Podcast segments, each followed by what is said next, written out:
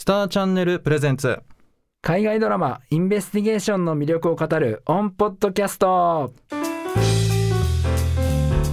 はいさあ始まりました、えー、私映画ライターのショート。は脚本家の小寺和久でお送りします。い小寺さん今日はよろしくお願いします。お願いいたします。いやちょっとなかなかね緊張する感じそうでですけどちょっと声も張るって言ってね。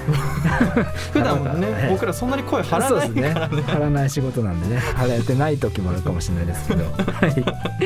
はい。いよろしくお願いします。はい。であの今日はですね、えー海外ドラマのインベスティゲーションの魅力を語るっていうあのものなんですけども、はいまあ、まずこうなぜこの2人なんだというようなところも含めて、はいまあ、僕とこう小寺さんの慣れ初めですか、はいはいは明 るく、いはいなれそめね。はい、お話できればと思うんですけど、はい。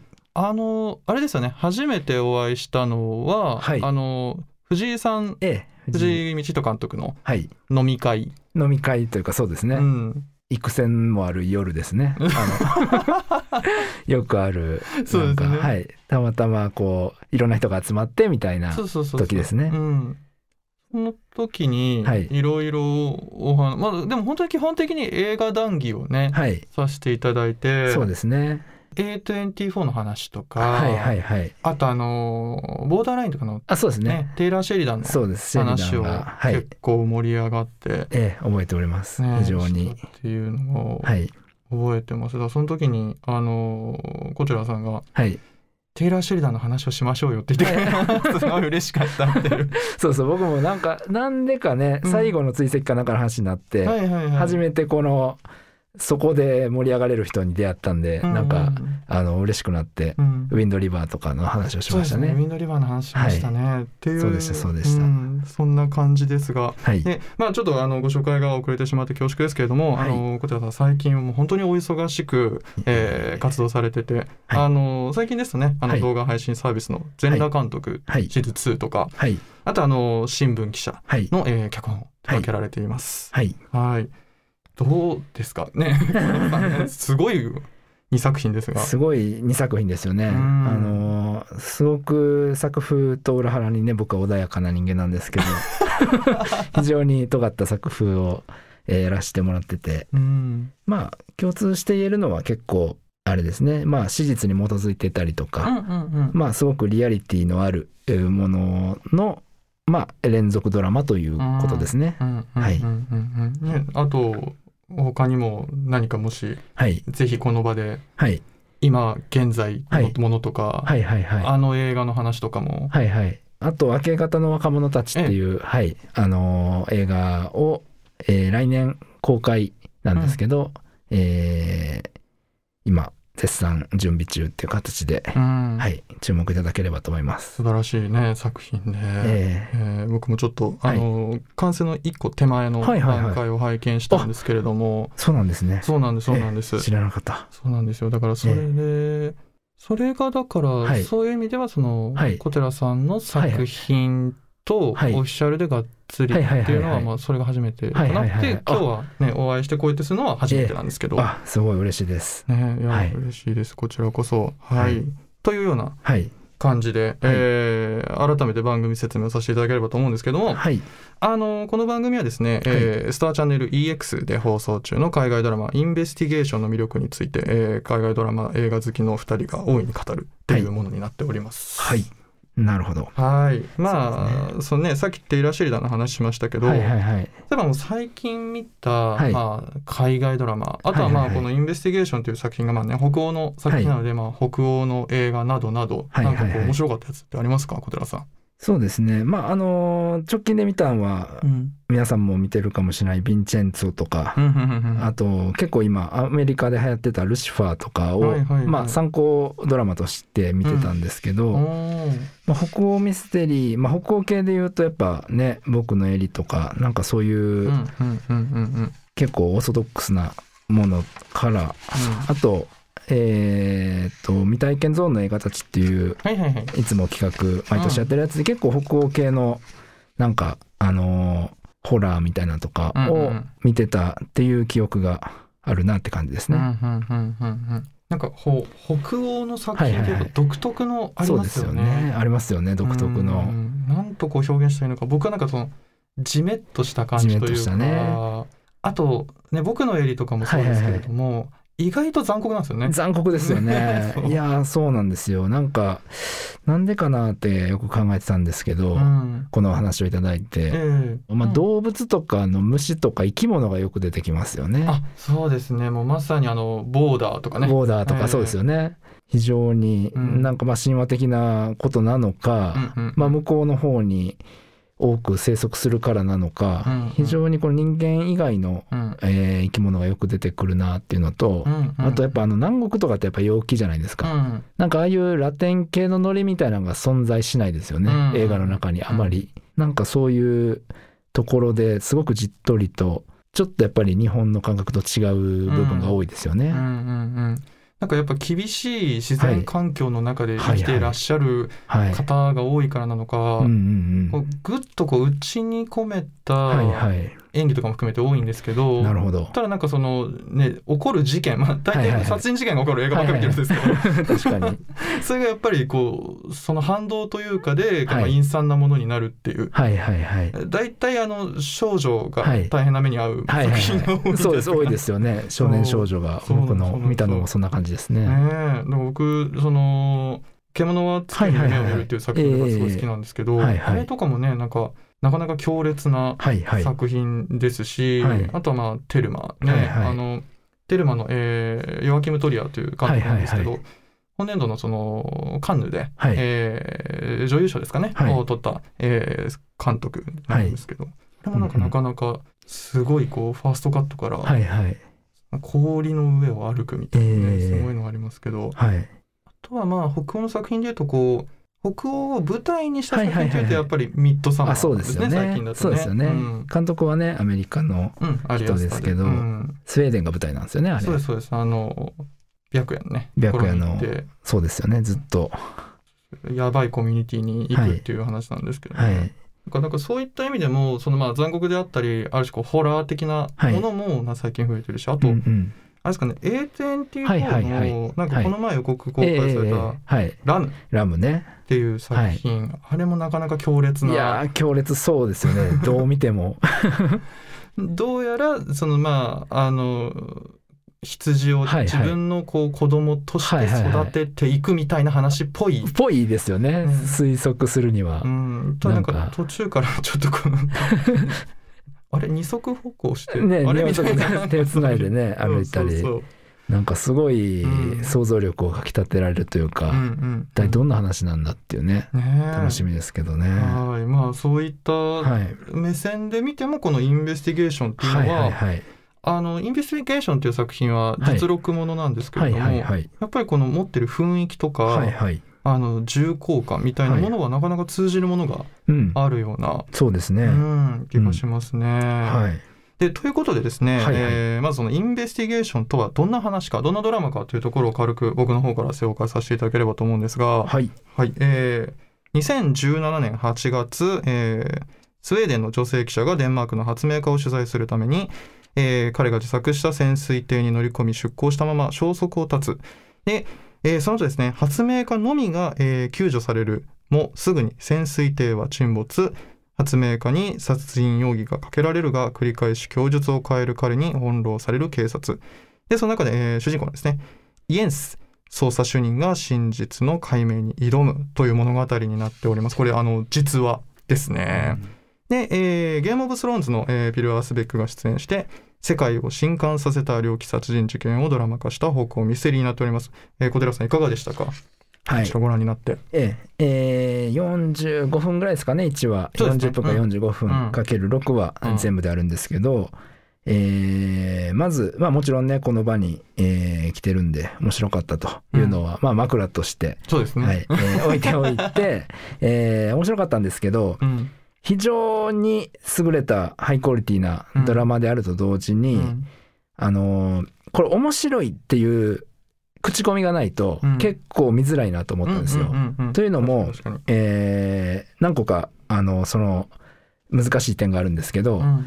すごくこういう、えー実録系の実際に起きた殺人事件の、うん。えードラマであるんですけど、うん。なんと、えー犯人と被害者が一切出てこないという。いやそうなんですよ。ね。うん。まずこれが驚きポイント1なんですけど、うん。でまあそれを聞いた上で、えー非常に面白いっていうことが、あのーまず、えーないとなかなかこう第1話で一体これはどういうことなんだとうん。いう謎が多いので、うんその面白いということがないとなんか損しそうなドラマだなと思いましたね。うんで2話目からはもうぐいぐいと、あのー見続けて僕は完璧に一気見したんですけど、うん。すごく見やすい尺感だし、うん。非常に見応えもあるし面白いんですけど、うん。なんか最初のこのすごく地味なというか、うん。一体いつ血が出るんだとか。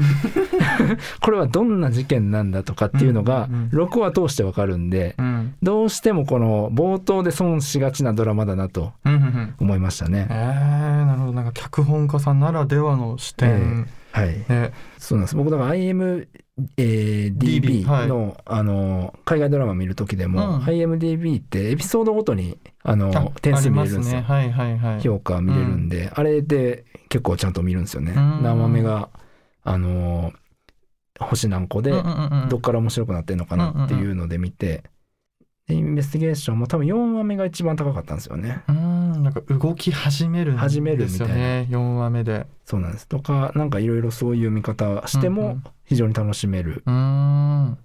という作品になってますね。そうですね。そのあのちょっとまあね補足で、はいはいはい。まあ、IMDB っていうのはね、はいはいはい。あのまあえー最大の映画情報はいはい網羅した、まあデータベースのサイトはい。ですね。でも日本の作品も載ってますし。載ってますね。ねええーでも IMDB もチェックされるんですね細かく。そうですね。うんなんか全裸とかやりだしてから特にうんうんあそうなんだ。海外でどういう風に見られてるのかなとか。うんうんうんうんうんいうのが気になっていて。だからやっぱこういうの見ると結構、まあ嫉妬するって言ったらおかしいですけど、うんうんあやっぱよくできてるなと思って、うんうんうんこういう風に作っていかないとなっていう刺激にはなりますようね。んなるほどなるほどなるほど。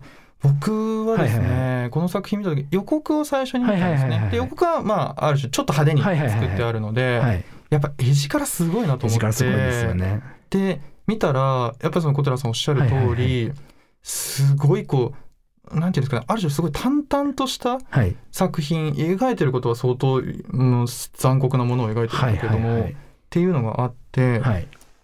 最初の3話ぐらいですかね、はいはい。までバッて見て僕ははい。一旦休憩入れて残りはいはい3話を見たんですえけど、え。思ったのは、はいこんなに、えーこの人が犯人であるっていうのを証明するのが大変なんだっていう事実をもう淡々と淡々と積み上げていく。はい。海の中でこう消息を絶ってしまったはい。ってなったら、はい。もう物的証拠がないんですよね。で物的証拠がないっていう中で、はい。明らかにこの人が怪しいっていう人がはい。犯人であると証明するためにいろんなこう客観的事実をやっていかなきゃいけないんだけど、はいそれがねもう本当大変で、大変ですよね。うー。ん。なんかこう見れば見るほどどんどん疲れてくるんですけそうどですよね。ただその疲れっていうのが、はい。なんて言うんでしょうね。こう体験になっていくというあの、キャラクターたちが疲れていく様とリンクしてくるんですよね、僕らが。うんうんうんうん。でもだからといって、はい。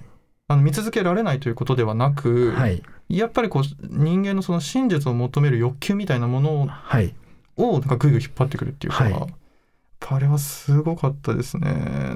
いやあのそうですよね。ね。なんかつまりかなりリアリティがあり、まあうん最高のこれお仕事ドラマっていうか、ええ本来こういろんな職業のドラマって多分ドラマ用にある程度デフォルメされてるっていうか、すごく誰でもわかるように、うん。えーいいとこばっかりを抽出して、言い方悪いですけど、まあ、そういうところを見せて、うん。えー一つの作品に落とし込んでるっていう、うんうん。多分描き方だと思うんですけど、ん。これは多分ほぼほぼ丸々こんなにも地道で緻密なうん。作業をしないといけないのかっていうところが、うん。まあ韓国ドラマのどんどんうまくいかないっていうのが蓄積されて、うんである時クリアしてなんかサイダーっていうみたいなんですけど、うんうんスキャッとするっていうところをなんかちゃんと違う文脈で辿ってるなっていう感じがうんうんうんして、なんかすごくリアリティもあるし、まあ、ある種エンタメでもあるなっていううんうん気がしましたね。いやそうですね。なんか最後まで見るとねあの、はい、とエンタメの要素がガーってこうはい、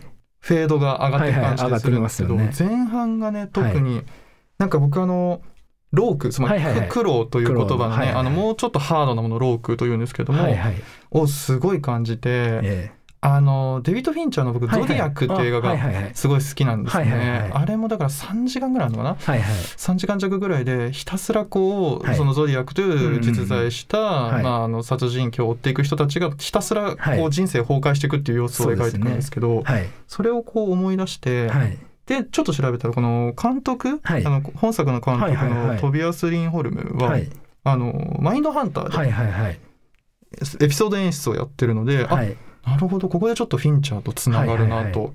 うん。思いましたね、だから絵力の面でもね、はい。あちょっとそのどういう監督っぽいのかなと思ったら、はい。若干やっぱフィンチャーを想像していただけるとひょっとしたら近いかも、そうですね。うん、知れないなと思いましたね。そうですね。なんかいたずらに濡れ場が出たりしないフィンチャーみたいな感じですよね。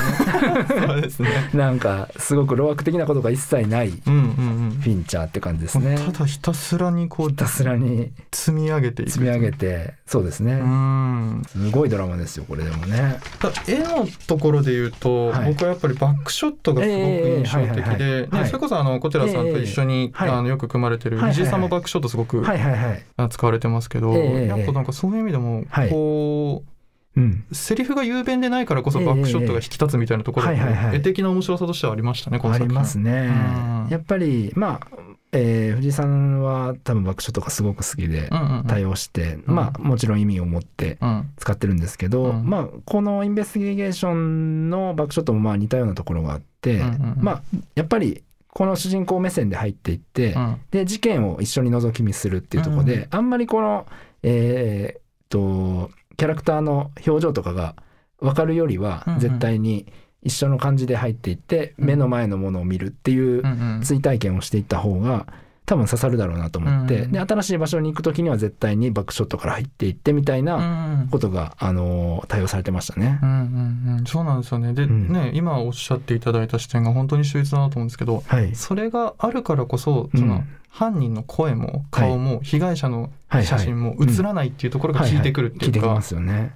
てか面白いですよね。そうですよね。だって多分実際の調査してる人たちって、うん。犯人の顔もそんな見ないでしょうし、うんうんうん。被害者の顔もそんな見見ないんでしょうねおそらくね。そうきっと淡々と目の前のうん、事実に対して向き合っていくっていう感じが、だからその向き合う、んこう今まで自分が見てきた作品とやっぱ違うなって思ったのは、はいはい。犯人の人となりっていうものとか、やっぱ顔見たらなんとなくイメージつくけど、つきますね。わからない状態で捜査ってするんだ、はいはいはいはい。そこがかなりの発見でしたね。ああ素晴らしい。そうですね。うん言われてみれば、とはいえこうやっぱ劇映画っていうかそれうん。ドラマなので、はいやっぱある程度のこうキャラ付けみたいなのをしたくなるけれども、はい。そこをあえて我慢したというか。そうですよね。うん。客観的情報でプロファイリングって感じですよね、うんうんおっしゃる通り、多分フィンチャーのマインドハンターとかだと、うん。多分犯人のうん。キャラクターからっていうね、そうですね。ゾディアックも完全にそうなんで。そういうのとはまた違う、うん。だからよりリアリティがありますよね、うんうん。芝居じゃないっていうところが、うん。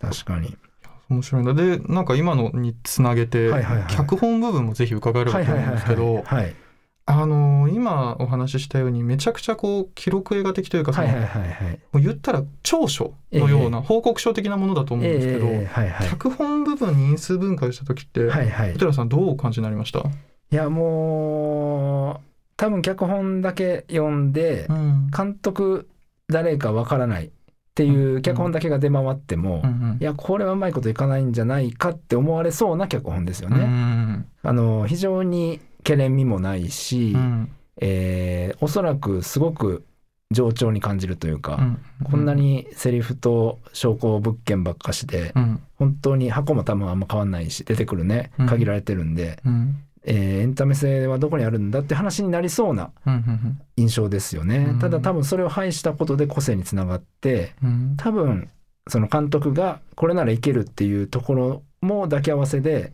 多分いけるっていう賞賛になってるんだとは思うんですけど、監督が脚本もやっはいはい、うん。でイメージが浮かんでるからこそみたいなところなんですかね。そうでしょうね、うん。でできるって多分なってるからあのプロデューサーも任せるっていう、きっとこの人だったらこれで面白くできるだろうっていう、まあ、ある種本当にあの作家性の強いドラマですよね。誰が撮っても面白いもんではないような気がするというか。うんなるほど。だこれ日本だったら通るのかなっていう、はい、そもそも。通んないか、うん、すごくマニアックな人がお金出すかですよね。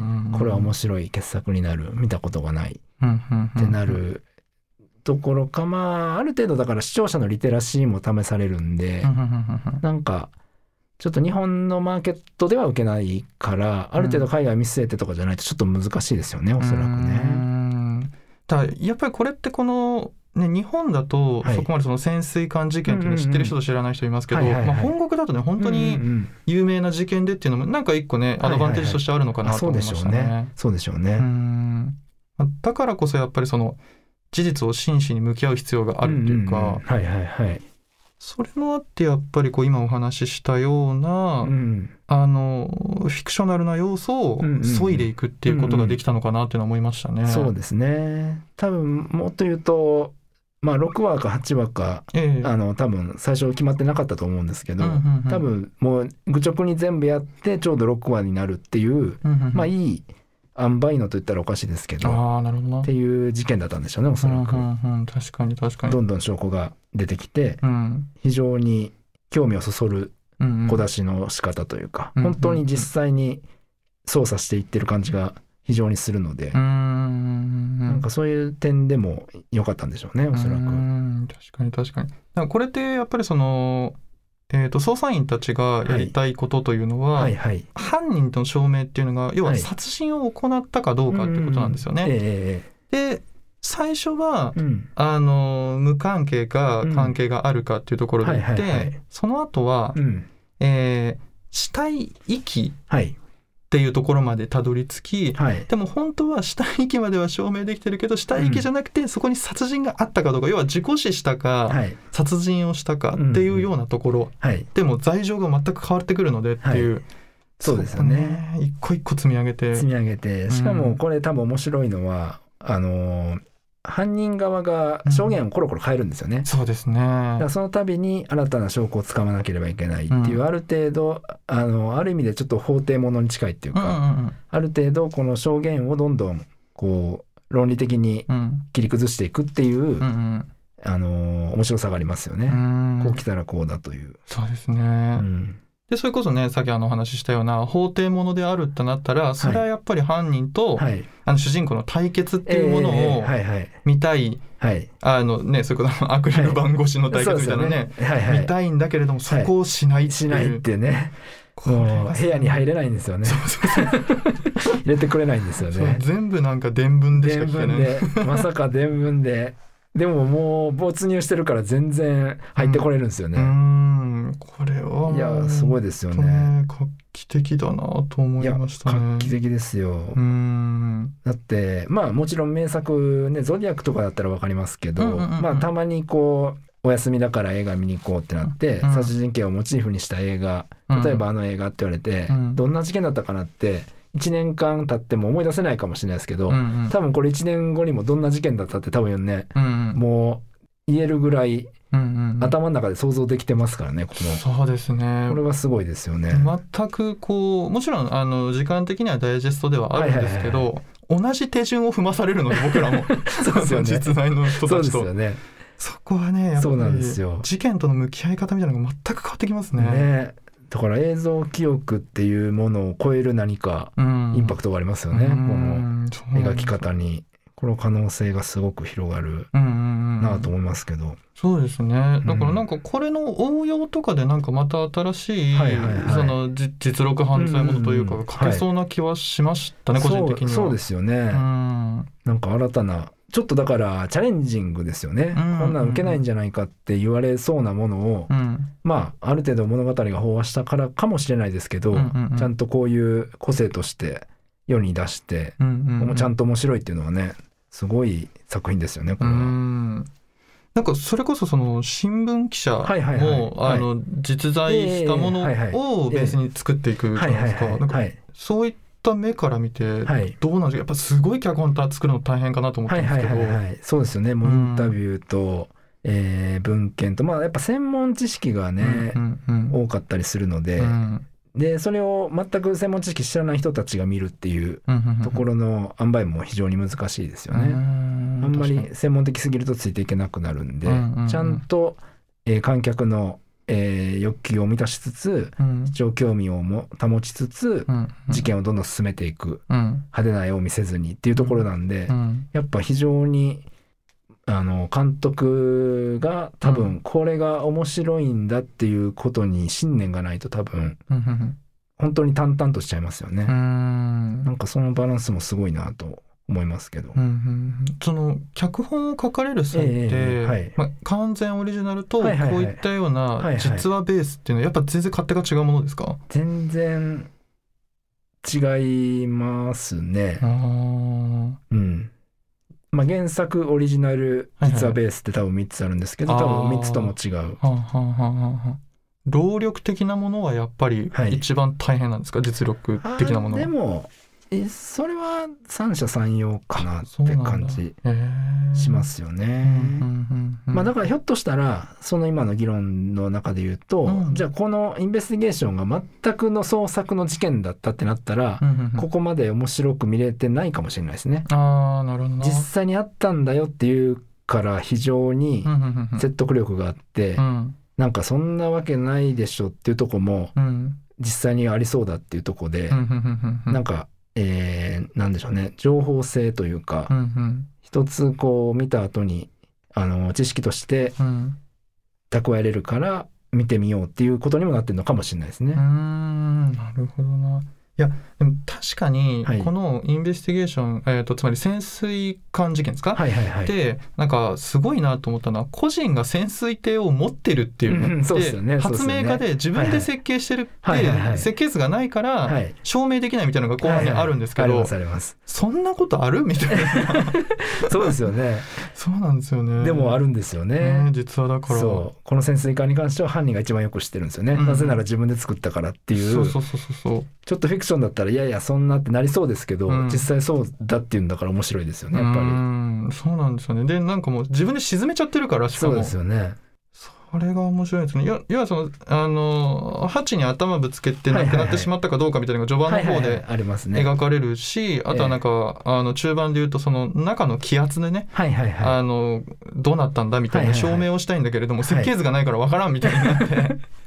しかも海だいし。海だしで海が厄介なことにあの国境付近なんですよね、はいはいはいそうなんですよね。だから2つの国が協力してはいはいはい捜査しなきゃいけないみたいになって、はい、うわーすごい。でもそれこそこんなことあると思ったけどあるんだっていう。あるんだって思いますよ。うん。前提がありますからねその。そうですよね、うんうんうんしかも海流を読むんですよね。そうそうそう海流を読むっていう地味なね作業に僕ら付き合わされるんですけどいやあれは俺は面白いですよね。一個ずつさらってくっていうね。さらっていってでもあのー見ればわかるんですよね、うんうんうん、そんな難しいこと面白いわけないやんと思うかもしれないですけど、うん映画映画というかドラマ見てると、うんあすごい下流読めたってなりますよね、いや思います思います。すごい面白いですよね。いやそうなんですよ。だからなんかこう今までのこう僕らの話を聞いてて、はいはい。なんかこう聞いてくださってる方ってええ。これって本当に面白いなって私は思うかもしれないですけど、はい。これめちゃくちゃ面白くて。めちゃくちゃ面白いですよね。すっごい、まあ、だからひょっとしたらある種、はい。そのドラマティックな作品に慣れてしまった人はいはいはい。の方うんがうん刺さる可能性はあるうんありますなと思っていて、ねありますありますドラマ要素を抜いた時に立ち現れるドラマ性といいますか。いやそうですね、うん。いや本当になんでしょうね。フィルマークスとか見てても、うんうん。あのーまあ荒探しじゃないですけど、はいはいはい。なんかここがつまんなかった、うん。もうちょっとだったみたいな結構ネガティブな意見書く方がいらっしゃって、うんそれはそれですごく映画の見方として、うん。あこういう風に楽しんでらっしゃるんだなと思ってうんうんうん。見てるんですけど、っうん。ていう人にこそうん。もう挑戦状的に見てほしいですよね。あーなるほど。これはあのうなるかもしれないっていう、非常に。いやそうなんですよね。だからそう例えばこここがはい。足りないって思ったとしても、はいはいはい。いや事実だからねっていう。そうですよね。事実はこんなことあるんだってね、うん。しかも。でもドキュメンタリーではない。この絶妙な感じがあると思うんですそのドキュメンタリーと、ええはい。あのフィクションのはいはい。本当にギリギリの線を攻めていくじゃないですか、はいこの辺りってやっぱりその脚本家目線としてはいかがですか？そうですね。もう本当にドキュメンタリーってうん。やっぱあの、えー切り口だったりとか、うんうん。監督とカメラの、うん。えー、眼差しで切り取っていくっていうセンスだと思うんですよね。うんうんうん。個性的であることがすごく生きるっていうところも良さも残しつつ、うんうん。まあフィクションって多分まあ作り話なんで、うんうんうん。こうテリングというか語り口でどんどん面白くしていくっていう、うんうんうん多分その2つが同居してるんでなんか本当に絶妙にドキュメンタリーとフィクションの間にうまくはまったうんうんうん。いいところ取りできてるドラマだなと思いましたね。うん。その小谷さんが、はいはいはい。例えばその実際に起こったことから、はい。まあフィクション、まあ、はい。例えば全裸監督とかもそうだと思うんですけど、ある程度ね虚実を織り交ぜていくっていう時って、はいはいはいうんうん。やっぱどういう点にこう注意して描かれるんですか、そうですね。全裸監督の場合は、ん。ベースド・オン・トゥルー・ストーリーっていう、まあ史実に基づいたフィクションですっていう感じなんで、つまり事実が、えー描いてもあまり面白くないくならないだろうっていうのは切り捨ててよくて、多少デフォルメしても良い。うん。けど史実にのっとっていますと。っていう、まあ、うんフィクション多めでもいいという認識で、えーできる作品と、うん。まあある程度、えーベースドオン・トゥルー・ストーリーなんですけど、うん。あんまり外れすぎるとうん。あのーいろいろ問題があるというか、うんうんうん。事実と変わってしまう。うん。だから事件系は多分事実と変わってしまうと良くないんで、うん。あのードキュメンタリーの方に近い寄せていくんでしょうね。う新聞記者もそうです新聞記者もそうですね。えだから電気系は結構あの変えちゃっても多分あの、ソーシャルネットワークとかはいはいはいはいスティーブ・ジョブズとか、うんうんうん。あの辺は多分その電気系なんで、うん。結構いじってるはずです。あそうですね。ソーシャルネットワークはね相当いじって、そうですよね。うん面白く、面白おかしくうんあったことをうんうん。っていうところで、まあその辺はその素材っていうかうんあのネタに関して、うんうん。えー使い分けるって感じですかね。う。んなるほどな。だからそういう意味でインベスティゲーションっていうのはすごいこう、すごいですねもう、うんうんうん。ドキュメンタリーもうとにかく愚直であることでうん。面白みを獲得しているっていう感じですよね。うん。あとはたまただそのドラマ的な要素があるとしたら、はい。あの遺族。を本当に丁寧に描いているっていうところですね。あの亡くなったジャーナリストの方の、うん。えー女性のジャーナリストの方の、えーうん。親御さんはい。のうん。苦労というか、はい。悲しみみたいなものがすごくしっかりと、いやいや本当に。すごくしっかり描かれてますよね。うん。もうメインラインと言って過言ではないぐらい。多分みライン3つぐらいしかないと思うんですよ。うん。事件解決ラインと被害者遺族ライン。うん。で自分の家庭ラインですよね多分。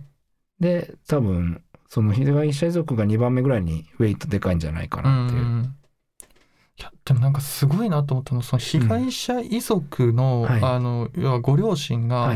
取り乱さないっていう取り乱さないんですよなね。本当は取り乱してるんだけれども、はいはいはいはいそこを言わないっていういやそうですよね。あれがもう本当に絶妙絶妙にリアルですよね。うーんまあきっとここに至るまでに泣いたり叫んだりしてるんでしょうけど、うんうんうんそれをあえて全部オフにして、うんうん毅然と捜査員と向き合ってるうん。両親っていううんうんうん。ところですよね。いやそうなんですよね。だからそういった意味でこの作品って、あのビジュアルとして登場する人たちの中に悪人がいないっていう。ね、いないですね。確かに確かに。でマスコミとかも本当に真摯に対応するっていうかそうですね。なんか変に、うん。あの越権行為みたいなのもしないし、はいはいはい。うんうんそこら辺でやっぱりこうみんながみんな自分の仕事を尽くして犯人っていうかうん。容疑者に立ち向かっていくって話なんですよね実は。そうですね。うん。ただ真実を究明するっていう欲求をみんな持ってうん。どんどんドラマを進めているから、うんうんうん。なんか対立構造的なことは本当に事件の、い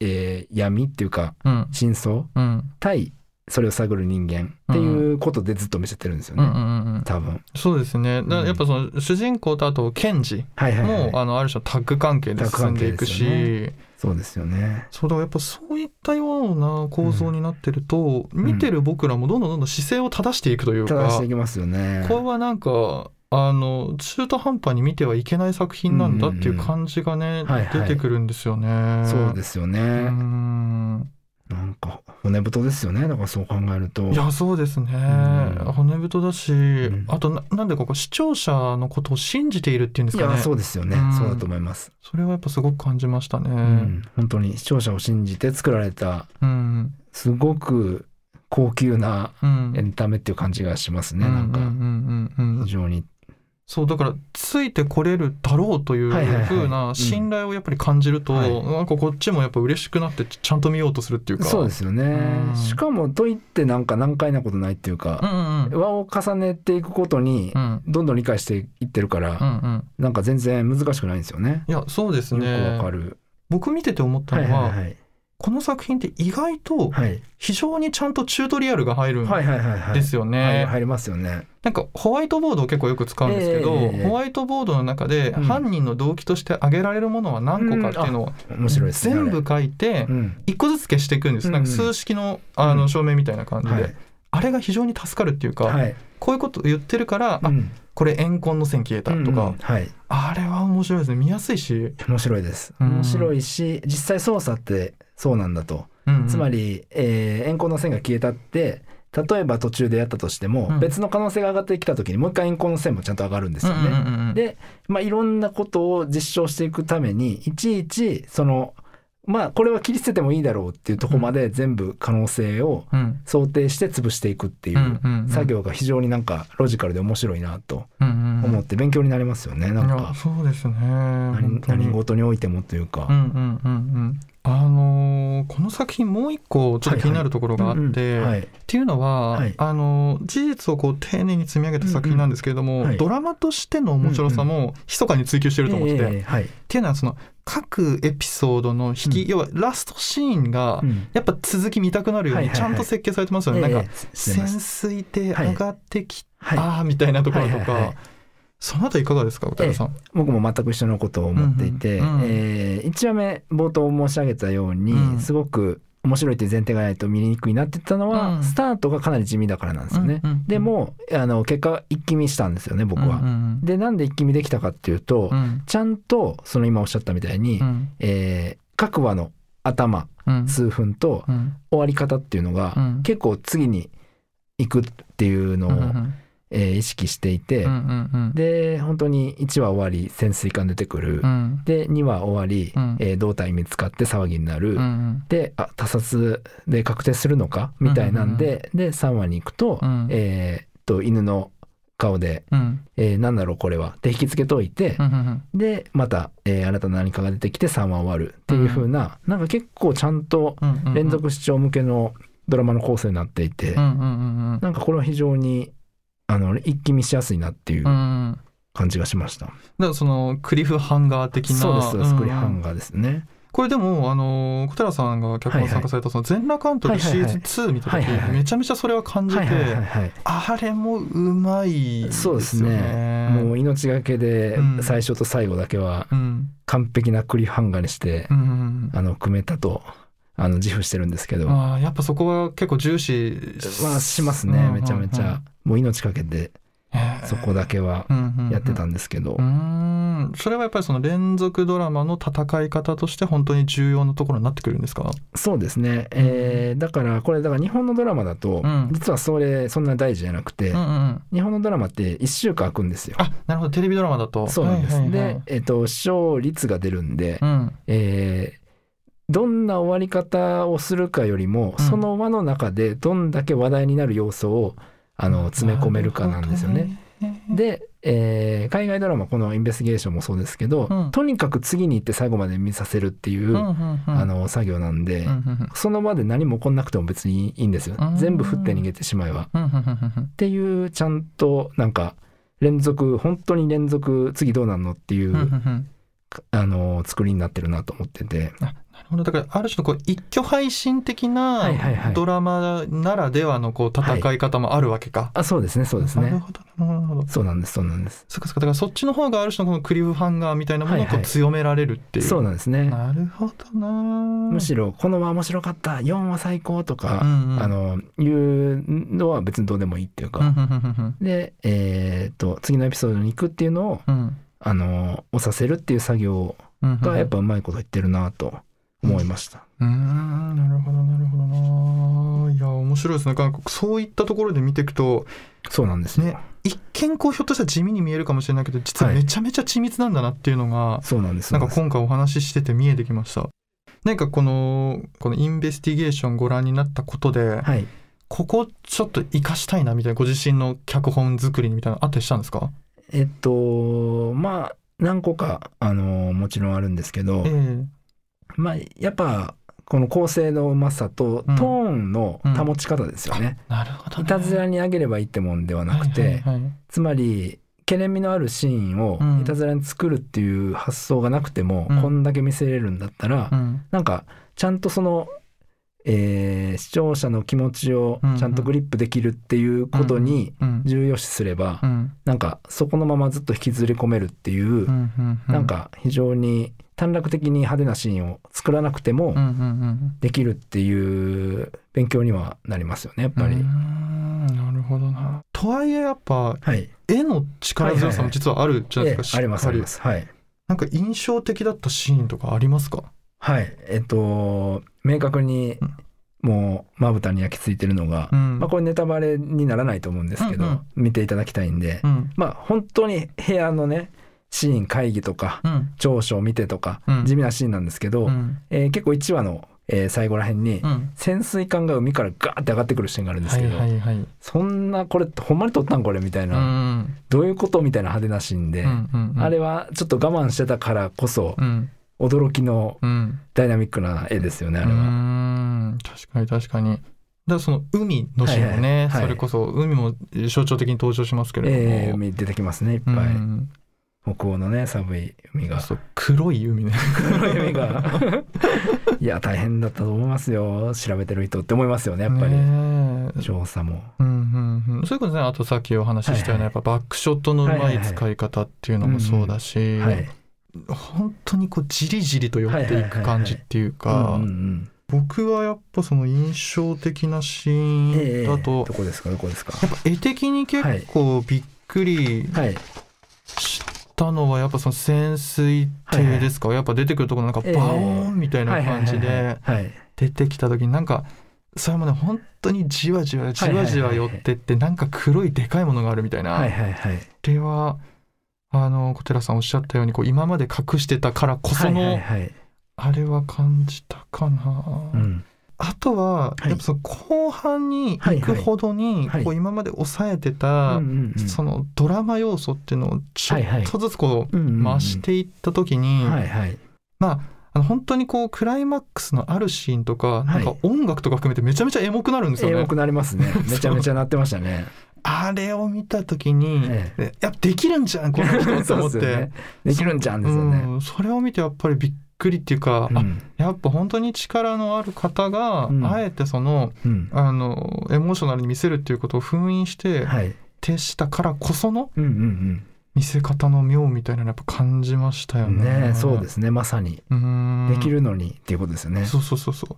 あとはあのポスターにもなってるのかな？あのはい。一列になってこう海をさらうっていう、あれ強烈あれすごいっすよでしたね。強烈ですね。うん。えこのやっぱ死体がねバラバラにされちゃってるかえら、うん。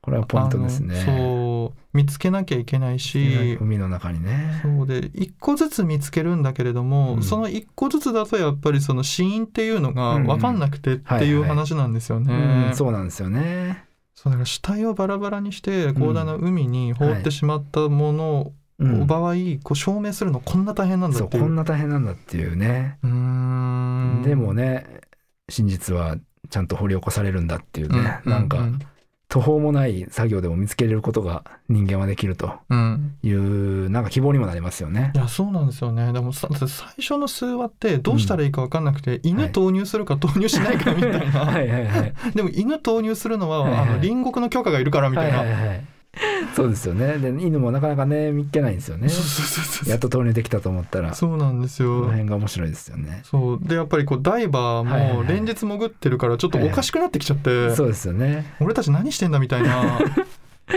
あれはやっぱすごいですね。そうですよね。でであのこの作品っていうのはその何日目みたいなのがちゃんと出るので、ええあ出ますね出ますね。うん。時系列をこう丁寧に積み上げていって、うんうん。はいはい。要はまあ一定ですよね、うんうん。はい。でこういう脚本の書き方ってこうどう思いますか？ある種こうストレートだけれども逆にこうじれたりしないのかなっていうか、はいはいはい。まあだからあれですよね要は、うんひまあ、日替わりっていう概念が脚本にはよくあるんですけど、はいはいはいどこで日が変わってるかっていうの。うんうんうんで、えーすごく長い一日もあれば、うんすぐにこれだけ見つかった一日もある。で、えー飛んで100日後とかバンって飛んだりとかうんうんうんうんすると。うんで、えーその間に、えー行われて多分何も見つからなかった時間とかもあるんですけど、うん。ちゃんとその演出とか、うん。えー役者の芝居とかですごく蓄積してる感じもあって、うんうんうん。まあ本当に多分、えー作る側としては相当意識してるんだろうと思うんですけど、うんうんうん。えー時間経過っていうことがあの視聴者に視覚的にもよくわかるようになっていて、うん。まあそういう意味でなんていうんですかね時系列順に、えー進んでいってる本当に、えー一緒にロークを共にするうんうんうんというようなうまい作りになってますよね。ああなるほどなるほどだからそこがあのさっきおっしゃってたような、はい映像とセットで考えてるってことにはいはいもつながるんでしょうね、んんきっと。そうですね。なんかこう脚本だけだと、はい。このままだとはい。あのすごい丁寧にやってるんだけど、うん。なんかじゃちょっとジャンプアップしないと、絵的に面白さないんじゃないかみたいになっちゃうけど、はい。やっぱそこもセットで作られているからこそ、この時系列が成立するっていうか、そうです。しかも、うん。500日のサマーみたいに、はいはいはい。200日目ぐらいがい頭にあって、うん。で巻き戻るとかもしないんですよね。そうですね。もうずっとこのうんあの 123ってやるっていうのがまあこれの見どころですよね。ちゃんと我慢して1これ一体頭フル回転しないと最初の方分かんないんですけど、うん。見てれば全部簡単に分かりますから、うんうんうん。確かにそのうまさがありますよね。うん、で小寺さんおっしゃったように、はいはいはい途中で例えば50日ぐらい飛ぶシーンがあるんですけど、はい、すげえなと思うのは役者陣が全部はいはい。50日分疲れてる。ってそういう、50日分ね 絶対やってたやろこれ50日っていそう感じですよね。そういうところでもやっぱ、はいはいはい。あの絵的な整合性みたいなのもすごいあるんですよね。ありますね。こうこれはまあ国内外の作はいはいはい。品問わず見てて、うんなんかこうなんていうんですかね。あのすごい貧乏な人みたいな設定の役者の歯がめっちゃ綺麗とかね、そういうところではないんですよねこの作品。ね。確かに、本当にそこのダイバーの人はダイバーの感じで、もう海に潜って疲れた感じもうん。どんどん出てくるし、うん。つまりまあ時系列っていうことそのもので物語を語ってる感じもしますよね、時間が経過してっていうことで、うわそうですね。いや面白いですね。だからすどんな現場だったんだろうなみたいな。そうですよね。本当に。あの小寺さんってこう、はい。ご自身が脚本書かれた作品の現場ってどんな感じであの参加されるんですか、あーこれはあんまり言うとあれですけど、うん、基本的には顔出すぐらいですね。あそうなんだ、ええ。あんまり仲いい監督だったら行ったりしますけど、うんうんうん。行けなかったりもするんで、うん。でも行っても結構やることないんですよね。うんうんうん。これはダメだって藤井君に言われるんですけど、ちゃんと来いって言われるんですけど、うんうんでもなんか、あの、まあ、芝居を見て、うん。えーこういうふうにやってるなっていうのを見て、うん。えー自分の書いたセリフと照らし合わせてうん。チェックをして、うん。えーどういう演出してんのかなとかは一回確認すると、まあ、うんずっとベタつきで見ても、うんあんまりこの邪魔にしかならんというか、うん。本当はもう行きたいんですけど、うんうんあんまり行けないですね。うんうんうん。まあだから現場を信頼して任せるみたいなあそうことですよね。うんそうですね。面白いな。なんかなかなかねやっぱそこら辺の脚本家さんの話ってはい。はい。機会がないから、うんうんうん。いや面白いですね。じゃあ最後にですね、あのインベスティゲーションの見どころポイントを、お互いに、えー語れればと思うんですけどじゃあまあ僕からはい。語らせていただくとはい。あのー最初とはい。最後ではい。感覚が全く変わってると僕は思っていてこの作品って。はい。最初はなんかこううん知らないはい。世界で起こった事件なんだろうと思って見てたら、はい。もう最後の方はなんか自分もある種この捜査員の一員ですみたいな。気になってるっていうので、これだから1話見た時と、うん。まあ、最終話見た時で全然違うんですよね、感覚が。これは本当にうん面白かったし、なんか終わった後にうん。初めてこの作品の真の価値が見えるっていうか。それがねなんかぜひこれは本当体感してほしいなと思いました、なんか映画一本見るのともまたちょっと違うんですよね、感覚が。そうですね。っていうのがやっぱありますかね、うん。僕はぜひそこが見どころだと思ってます。なるほど。はい。じゃあ小寺さんいかがですか？はい。まあ僕もちょっと近しいうん。あの回答になっってしまうんですが、はい。まあ本当にこの、えー6話見終えて、うん。一番の、まあ、財産っていうか、うんうん。あの見て損はないって思えるうん。確実に言えるのは、やっぱこの潜水艦事件っていう、うん。近年起こった、うん。あの世界の、ね、遠いところで起こった事件っていうのをかなり完璧によくわかるっていうか、で、えーこれが世にドラマとしてで、えー出たっていうことのメッセージっていうか、うん。こういう問題提起があって、えードラマになってるっていう、うん。えー事件の概要、えー問題提起、うん。えー描かれていることのメッセージ性、うん。この3つがなんか非常に絡み合ってるっていうか、うん。見て絶対損ない。うん。一つ自分の経験知識として得れるような。うん。なんかそういう意味で作り方ももちろんなんですけど、うん。まあなんか骨太の作品になっていて、うん。でこの作り方をすることによってうん。自分の記憶にも残るっていうところがなんかポイントかなっていう。つまりまあこの潜水艦事件が、えーこの世に起こった。うん。でこれがドラマになった。っうん。ていうところを非常によく体感できるドラマだなっていううんところですかね。うーんそうだから意義的なこともねはい。これが映像化された、はいはいはい。であの劇映像化されたというかね、はいはいはいはい、そうですね。劇映像化された。う、ん。ところにやっぱり感じますよね。はだからなんか最初ちょっとこうえなんかあの北欧の作品だし、はい。なんかこう話的にも面白そうみたいな、うんうんうん。なんかそういうちょっと軽い気持ちで見たことはいはいはい。若干反省するというか、そうですね。ああねああやっぱここれはねおっしゃる通り骨太っていうか、うんうん、すごいもん見たなっていう感覚はやっぱ正直なうんうんなりますね。ところでしたね。んこういった意味では、うんなんか出るべくして出た作品なのかもしれないですよね。はいはいはいさっきおっしゃってたような、ある程度こう物語性のあるものが飽和してったからこそ、はいはいはいこういうものが面白くない感じるっていうか。いやそうだと思います。いやありがとうございます。じゃあそろそろねあの、はい終わりの時間なので、えー最後にもう一回あの宣伝させていただきます。えーバルト海に沈む潜水艇が握る真実世界を震撼させた猟奇殺人事件をドラマ化した北欧ミステリーインベスティゲーションスターチャンネル EX で、えー配信中です。はいということで、はい。えー長い時間、はいありがとうございました。あありがとうございましたえーいかがでしたか今回？いやーなんかこんなにドラマについてね、うんこう愚直に喋ることもないんで、うんうんなんかすごく楽しかったなっていうのとやっぱりいいドラマだったんじゃないかっていうすごく再認識するっていうかね、語りがいのあるドラマですよね。あそうですね。ね。あとはやっぱり僕はもう小寺さんのこの目線とい視点がもう面白すぎて、あ本当ですか？全然。